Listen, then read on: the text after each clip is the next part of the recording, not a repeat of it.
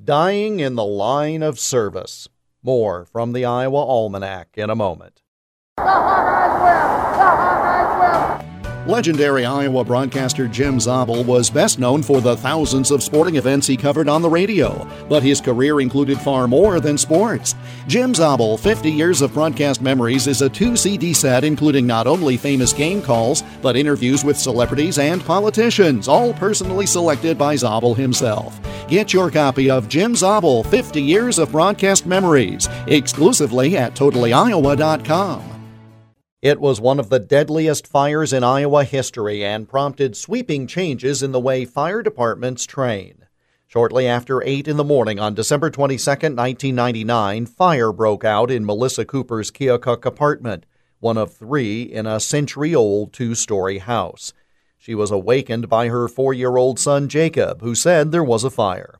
She and Jacob escaped, and firefighters soon arrived to put out the fire and rescue Melissa's other three children. They did rescue her two year old twins, Robert and Rebecca, but they died a short time later. Three firefighters re entered the burning building to save seven year old Jessica, but they were caught in a deadly flashover. The body of one of the firefighters was found on the first floor of the building. The bodies of the other two were found on the second floor. One of them had little Jessica in his arms. The fire that killed three children and three firefighters was caused by food left on a kitchen stove.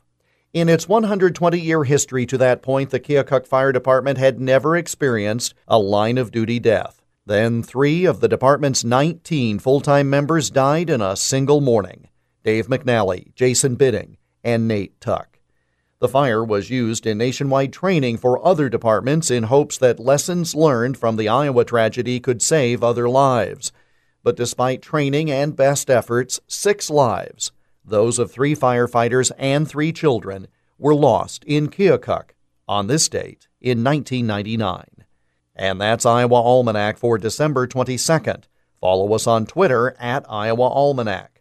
Until Monday, I'm Jeff Stein.